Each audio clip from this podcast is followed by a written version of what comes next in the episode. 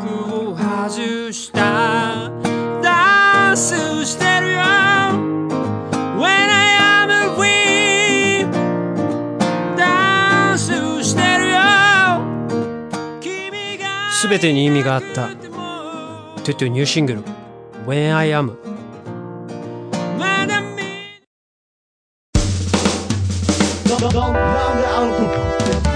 なんであの時 FL ですワンツーお便り届きました。ありがとうございます。ありがとうございます。うららちゃんはお天気が良くても折りたたみの傘を持って雨に備えている。うららちゃんはどうせ損をするからとギャンブルをやらない。うららちゃんは男は裏切ったり苦労をかけたり樋口さんの歌のようになるので恋愛をしない。これぞ先見のみー安倍ちゃんの母でテストでお便り紹介しちゃうんですね樋口智美の好感度爆上げラジオ。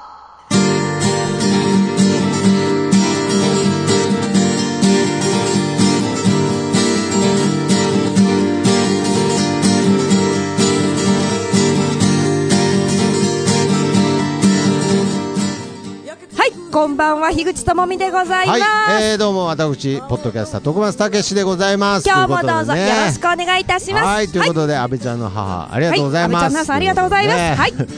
テストなんですね。はい、テストでございます。もともとは。はい、そうでございます。そこの部分でもお便り紹介しちゃうんですね。お便り紹介でございます。あ、そうですか。はい。まあね、先見の明ということで。本当でございますよ。安倍ちゃんの母は私の何を知ってるかと思うぐらいお天気が良くても折りたたみ傘を持って雨に備えているですしね、私。ああ、そうなんですか。はい。どうせ損をするからギャンブル私やりませんし。ああ、やらないんですね。はい。恋愛をしないっていうのは、どうかな。ご想像にお任せします。ご想像にお任せします。はい。安倍ちゃんの母さん、ありがとうございます。ありがとうございました。はい、フィグチングファミリーのね、はい、心をぐっと掴んだところから、はい、ありがとうございます。はいはい、元気ですね。ねえ、はい、から元気でございます。から元気。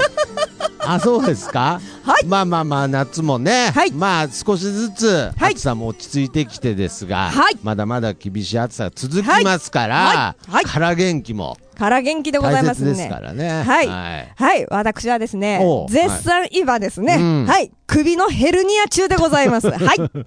首のヘルニア中。はい、中でございます。しかもですね、明日、樋口智美47歳。はい。初めての MRI でございます。はい。はい。はい。あ、だからから元気だったんですね。から元気でございますね。あ、明日 MRI なんですね。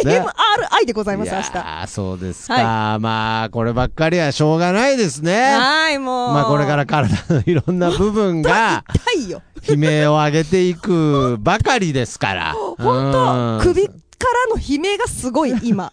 本当ですか。今すごい悲鳴が。もう首から喋りたいぐらい。本当。首からの方が声出てるぐらい。本当ね、首なくしてね、はい、顎をそのままね、はいはいはい、肩につけ、もうおっぱいの間に、はいはい、顔つけたいぐらい。もう肩と首いらないってことよくわかんないですけど。首がいらないってことですね。そう。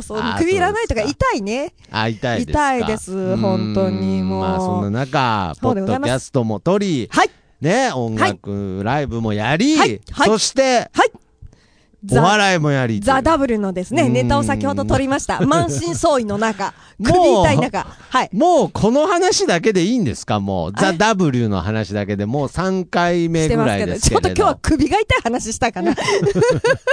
ああ、首が、ねえ、なんかこう急に痛くなるもんなんですか？私はですね、1ヶ月前に、はい、なんか首がね、ちょっと痛いなと思ったの。はいはいはい、で、その時に私さ、すぐ病院系はまだあれだったかもしれんけどさ、はい、勝手にさ、なんかネットで首の、はい、寝る時に、首の間にタオルを丸めてやると、肩こりとかいいとか書いてあったから私さ、はい、張り切っちゃってさ、はい、多分、規定のタオルの枚数よりも多く丸めちゃったんだろうね、きっと。より首に負担がかかる。より悪になっちゃって。ああ、はいはい。サービス精神旺盛なものだから自分に対して。なんでちょっとその増したんですか。タオルの規定数を超えたんですか。なんかサービス精神。なんか多ければいいみたいななんか。そう。貧乏症が出たんですかね。そう、2枚って書いてあるのにさ、3枚とかやっちゃってさ、起きたらなんかいててってなっててさ、3倍効くかなみたいな。そうそうそう。あ、そうですか。それ絶対良くないでしょ。絶対良くないじゃん。で、それで、はい、肩こりもあるかな。人に聞いたらさ、はいはい、40肩か50肩だからほっとけば治るって言ったのみんな。そうですか。なもんでさ、まあ様子見ようと思って。まあ、ちょっと疲れも出てるんじゃないかとかね。で、銭湯行ったらさ、はい、結構さ。良くなるかなと思って、温めると結構楽になったからさ、はいはいはい、大きいお風呂入ろうと思って銭湯行ってさ、おってさ、楽だわーとか思うんだけど、出たらまた痛なるとかさ、なかなかね。そう、はい。あとさ、美容室でさ、美容室で、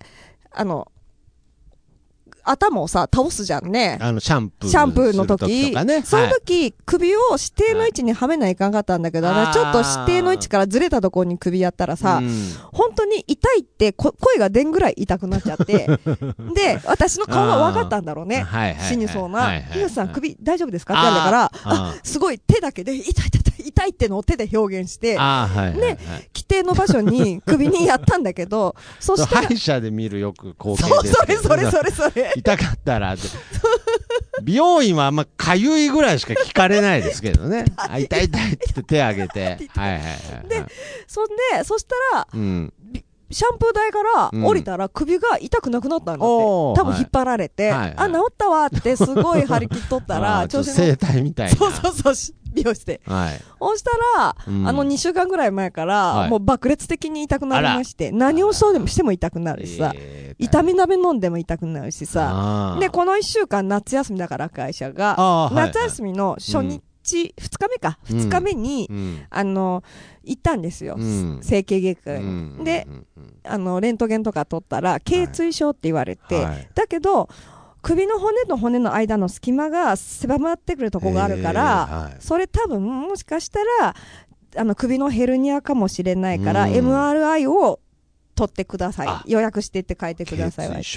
から多分ヘルニアなのこれ。で、頚椎症だったら、はい、わからんのだけど、はい、あれロキソニンもらったの私、はい、痛み止めですね。そう、ロキソニンで痛くはなくなるから、ロキソニン飲んどいて、それまで MRI までって言われて、ロキソニン飲んだけど全然効かないの。もうこれさ、首のヘルニアじゃん。はい、ああ、そうですね。ロキソニンでもう僕はロキソニンっていう薬はもう、万能だと思ってましたから、はい。ロキソニンは炎症にはいいけど神経には効かないじゃんね。ああ、そうですか。そう、なのでこれ神経やられたわと思って。で、この前、三重県の松坂でライブだったんだけど、はい、共演の人が、ヘルニアの二冠王みたいな感じなの。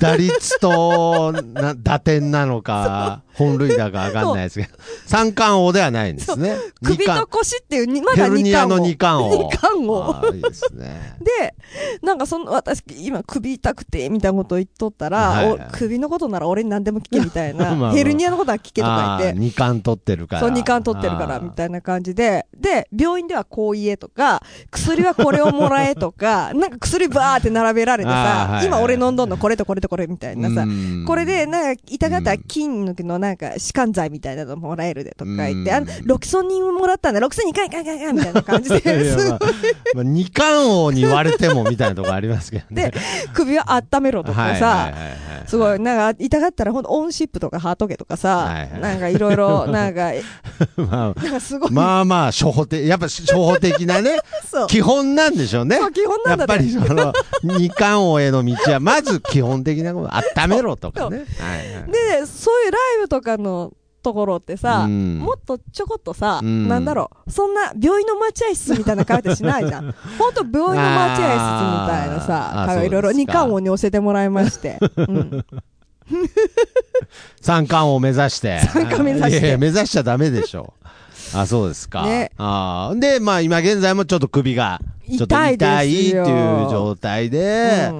まあそんな無理してね、やることじゃないんですけどね、ポッドキャストって。どんな、このリアルをお伝えしたい。私が今首が痛いリアルをお伝えしたい。いや、そうですよね。やっぱりこの、ヘルニアの期間を、はい、やっぱりこの音声として残していくっていうね。そうです。そうです。まあ、これもポッドキャストの一個の醍醐味ですから。ね、だって徳間さんもさ、はいはいはいはい、大喜利さ、うん、やってた時ぎっくり腰になったじゃないですか。あの樋口さんの大喜利大会の時にね。はい、ね、ぎっくり腰になってるじゃないですか。あれ本当どういう仕組みなんでしょうね。うん、いやあれからなってないですもん。そうなの？大喜利大会のその次の日とかすごかったじゃん、なんか。大喜利大会の時はもう、うん、本当に、うん、あの腰がもう途中でダメになっちゃった。なんで？いやー、やっぱりあれじゃないですか。うん、ちょっとお笑いって、うん、だからその、いろいろね、樋口さんの中で、うん、思い当たる部分があると思うんですよ。はい、はい、ちょっとああいう、ちょっと悪い寝方してたなとか、はい、まあ、タオルのことも含めてですけど、はいはいはい、いろいろ原因があると思うんですけど、はいはい、まあ、正式な原因は、はい、やっぱりザ・ W じゃないですかね、やっぱり。私も思った。ストレスですよ。思ったあと自分を責めるっていうの、私はなんでこんなに面白くないんだって責めなくていいことで自分を責めるっていうの、ストレスですよ。自分で負荷をかけすぎましたね。いやだからこれね、やっぱお笑いっつってるのに、うん、このストレスがかかったりとかで体のどこかしらが痛なるじゃん。徳松さん腰だし、私首だしさ。そうですね、一番笑えてないですけどね。そう、満身創痍ですよ、お互いみんな。あんま言わない方がいいですけどね。何が満身創痍の中でなんか笑えって言われてもな、ちょっとみんな同情しちゃう。みんな同情しちゃいますけど、同情するなら笑ってくれだよ本当に。いや足立由美。本当そうでございますね。あ、そうですか、うん、まあけどその笑いをね、うん、とにかく頑張って、うん、やっぱり今はこうトップを目指してるわけですからどうですか、だんだんどうですか、もうだんだんね、うん、ザ・ W も、うん、エントリーも始まりましたからね。もうね終わりがけだから、もうさっきね撮ったんだよね、動画をね。そう動画、エントリー用の動画を撮ってで今日動画エントリーするの首痛いけどってなると、もういよいよ本番ってなってきますから、どうですか今の心境としては。首が痛いマジで首が痛いのどうにかしてくれっていう気持ちが大きいです。ああそうですか、はい、まあけどそこを乗り越えてこそのそうでございます、ね、やっぱりお笑いですから。まあけど本当難しいですよね。なんかいやだってお笑いってやっぱり人を笑わしたくてやってるわけじゃないですか、なのになんかその首痛くなったり腰痛くなったりね、なんかそのなんだろう、私って面白いのかなって思ったりとかだって普段の生活では悩まなくていいことだもん今まではあんまりなかったですか、その自分が面白いか面白くないかみたいなことって、うん、私、はい、今までの人生の中でこう考えたことって。考えたことありますけれども、はい、どちらかと言ったら、まあ、その面白い面白くないで言ったら面白い側の人間だと思うけれども、あれなんでだろう、私が喋った後に、はい、一呼吸間を置いてみんなははははって乾いた笑いをするのはなんでだろうなと思ってましたそれって多分私が無理強いをしてるんだろうなと思って、いやすごいですね、なんか自信なくしてますね。じゃあそれはずっと昔から思ってたんだって。ずっと昔から思ってた。いやいやみんな笑ってますよ、うん、だけど何回言って急にあーって来るときは面白いじゃん、はい、そうですね、何回言ってワンパク置いてからはい一泊置いて。で、一泊置いて、あははははとかって、絶対気使われてるじゃん。すごい多大なるみんなに気を使わせてるなと思うんだけれども、まあいっかと思って。まあいっかって思ってたけど、今回のネタを人に見せたりすると、うん、ちょっと一泊開くと。一泊もあかんね。なんかみんな微妙な顔して。なんかちょっと噂に聞くと弱くないみたいなさ、何噂に聞くと不評辛いっすね。なんかそのまあ言ったらその、うん、お笑いネタね、うんうん、やってない人に、うん、なんか弱いねとか言われて、そうしかも辛いっすね。みんななんかなんだろう、お笑い音楽に対してはそんなに言ってこないのに、まず見せていくことは大切ですけどね。そうそうそうそう。もっと強いインパクトのある言葉とか使った方がいいんじゃないのとか、言いたいこと言いますね。あるあるにしては弱いんじゃないのとか言って、でフットサルのネタだけどフットサルの人はそんなイメージなんてないよとか言いたこと言いやがってとか思って、言いたいこと言いますね。そうそうそうそう、まあ、けどそういうのもみんな一億総評論家なわけじゃん、みんな笑いについてはさまあまあまあそうですね、うん、だからまあ、うん、まあ、言ってることは、うん、その、うん、間違ってもないっていうとこも辛いですね。そうなの。そうなの。なんか、うん、三河健一みたいになりましたけれど、嘘じゃないんですよね。だから、まあ、例えばね、スポーツでもね、うん、なんかその、さっきの野球でもね、うんうん、なんか、あそこもっとこうした方がいい、ああした方がいいってね、その野球もやったことないような人がね、そのテレビ見ながら言ってて、そうなの。じゃあお前やってみろよっていう話なんですけれど、意外に言ってることは合ってます。そうなのそうなのそうなの、結構そこが辛いですね。野球でもサッカーでもさ、野球でもサッカー、もっと、そこ、今右だろうとか言ってね。そうそう、じゃあお前やってみろって言うけど。あのシフトはダメだよとかさ。だ意外にね、まとわえてたりする、ね。そうなの。だけど、みんな、スポーツやって新しいキャラできました、なんか。そうなの。そうなの。でも、スポーツやっとる人でも、誰でもさ、お笑いやっとる人でも、多分全員さ、誰でもさ、だったらお前やってみろっていう言葉を全員思ってんだけど、それをみんな飲み込んでやっとるわけじゃん。けどね、僕はね、もうこれからの時代、その一回やってみろっていうのはね、やっぱり例えばですよ、まあちっちゃい身近なことで言えば、そのなんかバイトとかでもね、夜勤とこう昼勤の人とかいるわけじゃないですか。で、昼勤の人はなんかこう結構こう夜勤のこう不満とかをやっぱ言うわけですよ。そうするとやっぱり夜勤の人とはしてはね、夜勤やってみろよって思うわけですね。で、やっぱ僕はそのこれも偏見かもしれないですけど、夜勤の人はなんかそこを飲み込みがちというか、夜勤の人はあんま昼勤のこと言わないんですよ。あ、そうなんだ。わかんないですけど、なんていうんです、なんていうんでしょうね。やっぱりその夜勤って、まあその変な意味じゃなくて、やっぱりその、影の存在というか、やっぱりなんかその昼勤は、要するにこっちは昼勤やったことある、ね、向こうは大体夜勤やったことないんですよね。そういうことが多いんですよ。だから昼と夜どっちが辛いの？徳間さん。いやだからそれは両方辛い。ですやん、っていう話になるわけですよ。まあ仕事はね。やっぱりその社長と従業員っていう立場で、ああ、社長はなんか偉そうにしてるだけでいいな、なんて言います。社長も辛いわけですよ。そうですね。で、けど、大体みんな、社長になったことはないじゃないですか。ないね。夜勤もあんまりやったことないんですよ。大体そういう、あんまりやったことない人の立場の方は、飲み込まざるを得ないっていう。これは、お笑いも一緒で、大体みんなお笑いやらないですから。はい。だから、こう、やってる側が飲み込むしかないみたいなことはあるんですけれど、僕はね、一回、全人類が、夜勤と社長と、お笑いやってみた方がいいと思います。したらもう、世界平和になるんじゃないかなって思うぐらい。だから、それぞれの、みんなそれぞれ、辛いこともそれぞれあるんだよっていうのを、その立場なりに、想像しながらね。それこそ、あれじゃん。そう。なんかさ。いや、だから、それを、そういうことを乗り越えるのが、そのプロフェッショナルだとか、本当の面白さだとか、言いますけれど、もう古いと思います。それは。みんながお笑いの痛みを知り、社長の痛みを知り、夜勤の痛みを知る。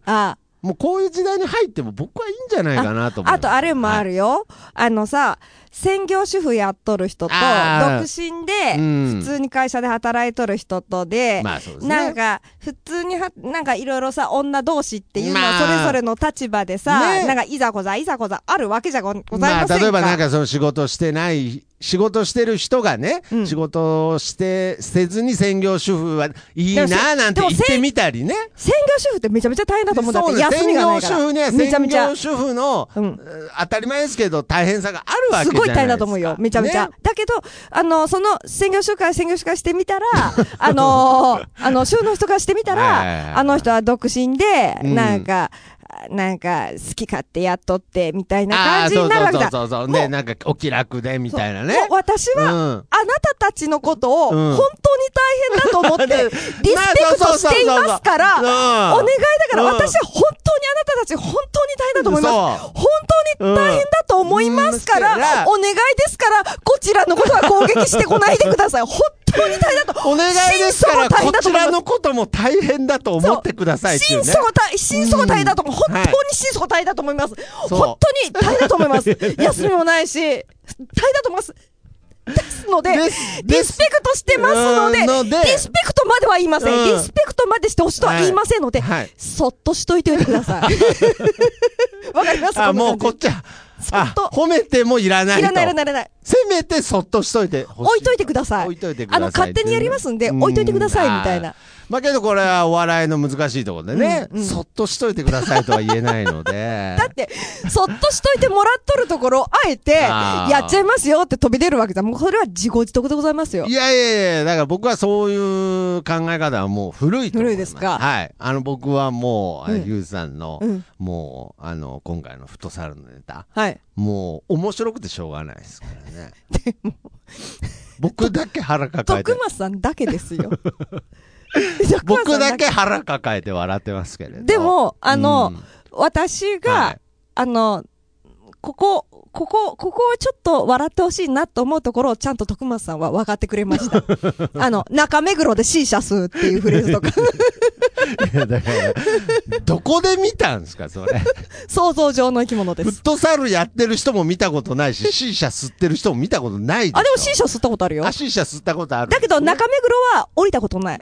電車で通ったことはあるけど。どこかもよく分かってないですね。よく分かってないけど、なんとなく知らんけど、イメージ的に、なんとなく、そういう、洒落てる界隈の人たちは、中目黒か、三軒茶屋か、よくわからんけど、未宿ってどういう街なんか、マツコが未宿がどうのこ、未宿がどうのこのとか言って、わかんない。よくわかんないけど、あと、情報では、東京の。全部聞いただけですよね。そう。いたことないもんだ。東京の港区には、港区女子っていう人たちがいるらしい。まあまあ有名な話ですけどね。いるの？そんなもん本当にいるの？その人たち。いや知らないですよ。本当にいるの？見てないから、知らないですけど。それって何？架空の人物。次のネタ作ってるんですか？なんか。港区女子見たことないっていう。だって、名古屋市。どこにいるの？名古屋市の港区なんてさ、何あれ、あれじゃん、あれ、もうなんかヤンキー多いみたいな。はい。僕、港区住んでた時、ブラジル人がゴルフクラブ持ってうろついてました、ね。マジか？はい。多分、東京の港区はそういうとこじゃないと思います。なもんね、名古屋、港区ってどちらの港区はさ、名古屋港水族館があって、ああ、そうですね。超ちっちゃい遊園地があって、港祭りがあって、で、なんか、ちょっと、下町情緒溢れる感じで、なんか私の住んでるね、地元も、まあ、柄いいか悪いかって言ったら、良くない街だったので、なんかすごい、私の地元とシンパシーを感じる街っていう。そのイメージのまま港区女子を考えない方がいいと思う。多分、やってること全然違いますよ、多分。内容。だそれも、いやだからね、だからこれは極端な話、港区女子だって大変なんです。大変だと思うよ、だって。だって、会ったことないよ。会ったことないけど。もうそれぐらい想像を膨らます。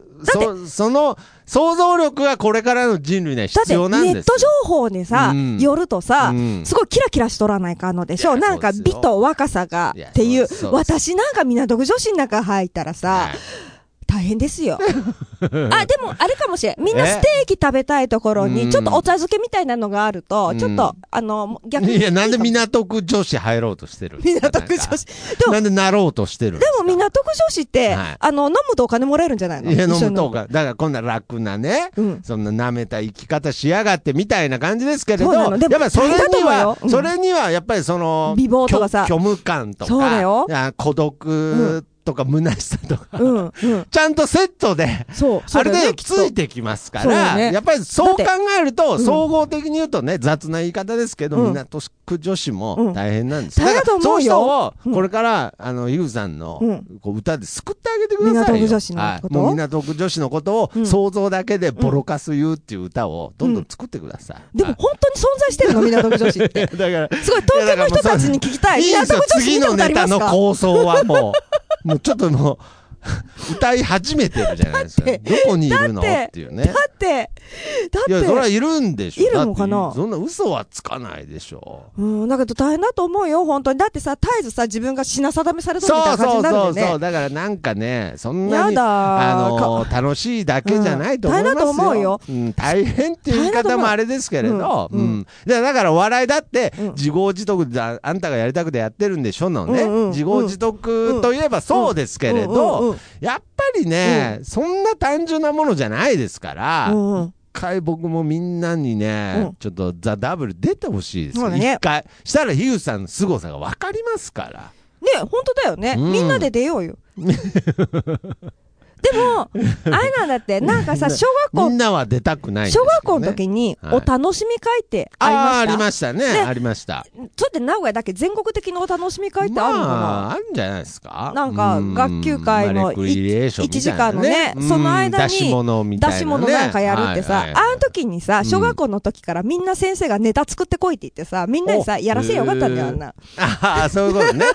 だから結構関西だとそういう文化あるらしいですけどね。漫才。学校の中で漫才だ、要するに面白い人が人気があるっていう文化ですよ、うん、別に名古屋でね面白かったとこで別にモテないでしょ、うん、別に名古屋モテない。私は面白くてもモテない。面白いか面白くないか分かんないですけど、はい、まあ面白くても面白くなくても私はモテないです。いやだからどうしたんですか自信をどこに失ったんですかザ・ W 以降品定めされてる。品定め。だからもうほぼやってること港区女子と一緒ですよ。品定めされてなんかもうちょっとなんかなんて言われたんですよ。一つ一つのあるあるのネタが弱い。弱い。で、テーマが、あんまりこう、要するに共感が。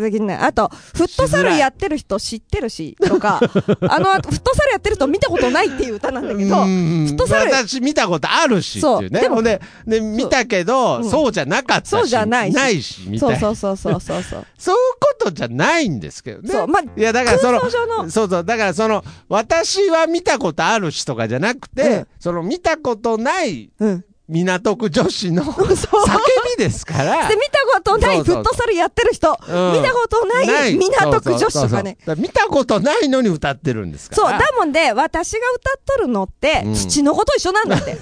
土の子の歌歌ってるのと一緒ですからね。そう。でもみんな土の子見たことないでしょ。ない。でも土の子のことなんとなく知ってるでしょ。そう。土の子見たことないのに、土の子の絵描いて。描いてるでしょ。で、勝手にもう検証金もかけてるわけですから、でしょ？土の子みたいなもんです。そう、土の子と。もう、樋口さんが土の子みたいなもんですよ。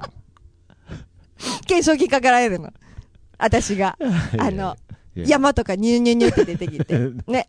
なんだろう、首がすごい腫れた状態で、なんか土の子も首すごい腫れてる。あれ首じゃないですから。あれもう、樋口さんが目指してる形ですから、首がなくて、いきなり胴体になってる。でも、ミョーってなっとらん？ミョーってなんか変なとこ。樋口さんがなりたい状態です。そう。私は貝になりたいみたいなね。私は土の子になりたい。土の子になりたいよっつって。そう。私はね、ひっそりとね、穏やかに、誰にも邪魔されずに穏やかに過ごしたい。言ってることとやってること全部逆じゃないですかね。ザ・ W エントリーして、いや、けど素敵だと思います。はい、僕は本当に、本当に、もちろん笑わせてももらってますし、そこに感動ももらってますから、うん、ありがとうございます。だから僕はぜひこのイブさんのザ・ダブルへの挑戦は終わるまでもう応援したいですし、はいはい、ありがとうございます。なぜか僕だけなんかもう来年を見据えてるっていうね、はい、来年も頑張りましょうとか言ってなんか勘弁してくれよみたいな感じになってましたけどねもうそう自分で言い出したくせにねいやもう首痛なるの嫌だとか言い出して、やっぱりこういうのは積み重ねですから、うん、そうですね、まああんまりストレス感じず、はい、なるべく楽しんでほしいですね、はいはい、でまあこれ来年再来年と僕は一緒になんかこう続けていけたらなと思ってますから。そうですね、じゃあ来年は港区女子見たことないって噂歌作ります、見たことないんでしょ、だから港区女子見たことない人が歌うネタですからね、うんうん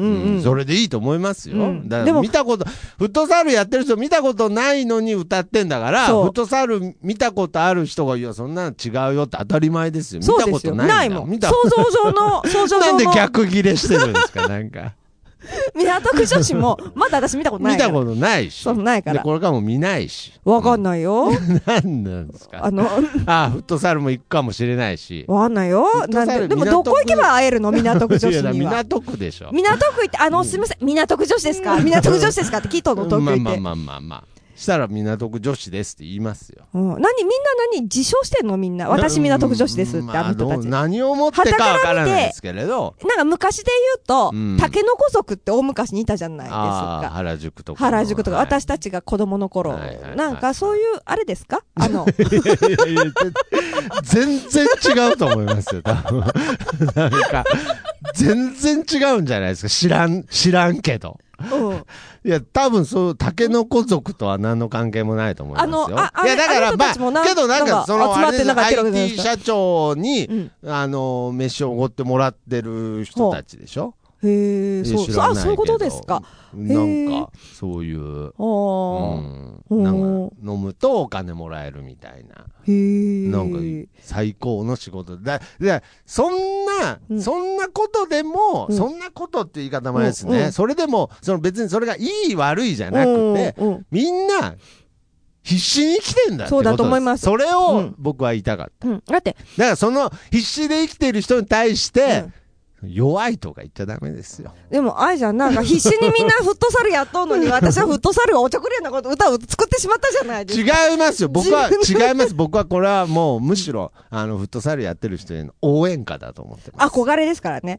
そう憧れ。そう、嫉妬っていうのは憧れですから、そう言い換えればそうです。でもフットサルに恨みとか全然ないですよいや恨みあるぐらいの内容でしたけどねなんか前回も言いましたけど、フットサルやってる人に親殺されたんかみたいなネタですけどまあこれも近々、もうザ・ダブルで本番で見れる皆さんも、あとね9月28日のロックンロールでの私の樋口智美ワンマンリサイタル、報告会っていう。それでは披露するんですか？します。披露する。オープニングアクト、樋口智美の一人コント。で、あれもやるんですよね、コントもやる。コントもやるし、これもやる。これもやるんですよ。フットサルの。フットサルやる。いや、みんな嬉しいと思いますよ、やっぱり。この、ポッドキャスト聞いてる人は。本物だ、っつって。なんかね、なんで私、あれだわ。誕生日のその日に、こんなに大滑りしないかんのっていう。自分で言っといて。ほんでまた首痛くなって。痛いとか言って。いや、絶対ストレスですって。ちょっと、楽しくやりましょうよ。そうにも聞かない。お笑いですから。そうですね。お笑い、ね。笑うにをつけてるわけですから。そうですね。笑いましょう。多分私、頭でっかちになってしまいまして、その頭を支える首が弱ってしまったのかもしれないです。なるほどね。だからちゃんと頭をフラットにしてですね。頭を軽くすると首への負担も減ると。そう、気持ちを軽くして。頭がでっかくなると首への負担が増えると。そうです。ありがとうございます。いやー。はい。そうですね。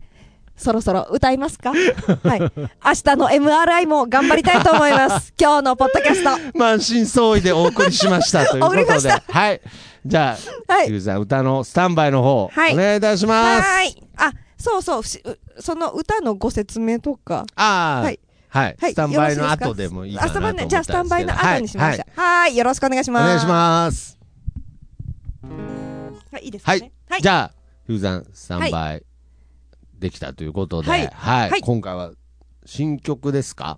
はい、新曲です。あら、新曲なんですけれども、うん、これまだ作ったばっかりで題名は決まってないんですけれど、まだ題名はないと、はいはい、うん、だけれどもね、この私がなんで作ったかっていうのも喋るのも野暮かもしれないけれど、はい、私は歌を作ったり歌ったりっていうことですごく心が救われてきたところがいっぱいあるんですよね。で、音楽やってる他の人とか見てみても、はい、あ、この人は自分が音楽をやることで救われてきたなとか、音楽なかったらこの人どんな感じの人だったんだろうって思う人とかもいたりとかするんですよね。はいはいはい、で、みんな、今ね、なんか僕は、なんだろうな、なんかすごいいろんな誰でもいいから殺したかったとかいう犯罪とかもあったりとかするわけじゃないですか。うん、まあそうね、だけど、その犯罪を起こさないにしても、うん、すごく心の中で、まあ、いろいろわだかまりを持ってたりとか、あと、はい、ね、誹謗中傷をネットでしちゃったりとかってする人もいるわけじゃないですか。はい、だけどそういう人が例えば試しに全部そういう気持ちを言葉に歌詞にして音楽にしてみたら、はい、もしかしたら救われる人も、自分自身で自分自身を救える人もいるかもしれないし、もしかしたらね、そこで曲にして吐き出すことによって気持ちが軽くなったりとか、そこで僕の歌どうして認められないんだってなるとまた話はややこしくなりますけどでもその作ることによってちょっと消化できる部分もあると思うんですよね。ヒューさんが実体験としても、そう、自分もそういう風に作ることによって、歌を作ることによって歌うことによって感情を消化してきたから、自分のだからもう独りよがりでもいいから、はい、一度歌を作ってみませんかって思う歌です。あ、なるほど。じゃあすみません、はい、じゃあタイトルはまだないということで、まだないです。はい、新曲ということで、はい。はい、じゃあヒューさんお願いいたします。はい、よろしくお願いします。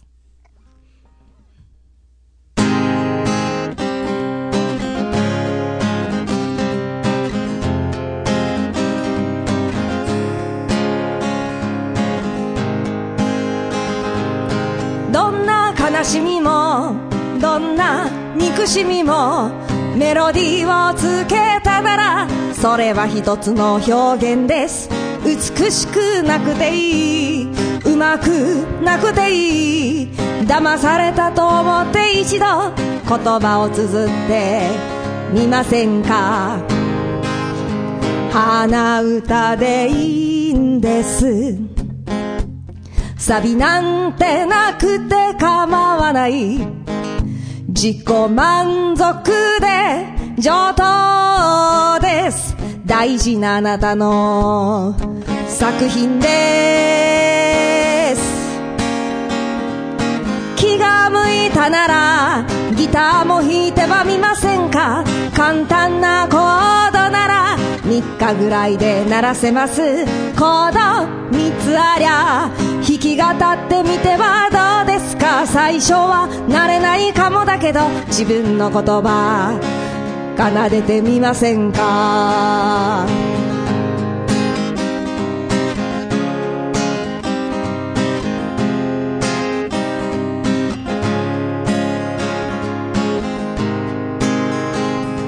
ナイフなんか捨ててギターに持ち替えて、闇も孤独も絶望も洗いざらいぶつけてみませんか。一曲できたなら少し報われた気になります。勘違いかもしれないけれど少しだけ生きようと思えます。あなたの歌を聴かせてください、無理にとは言いません。気が向いたならいつかあなたの歌を聴かせてください。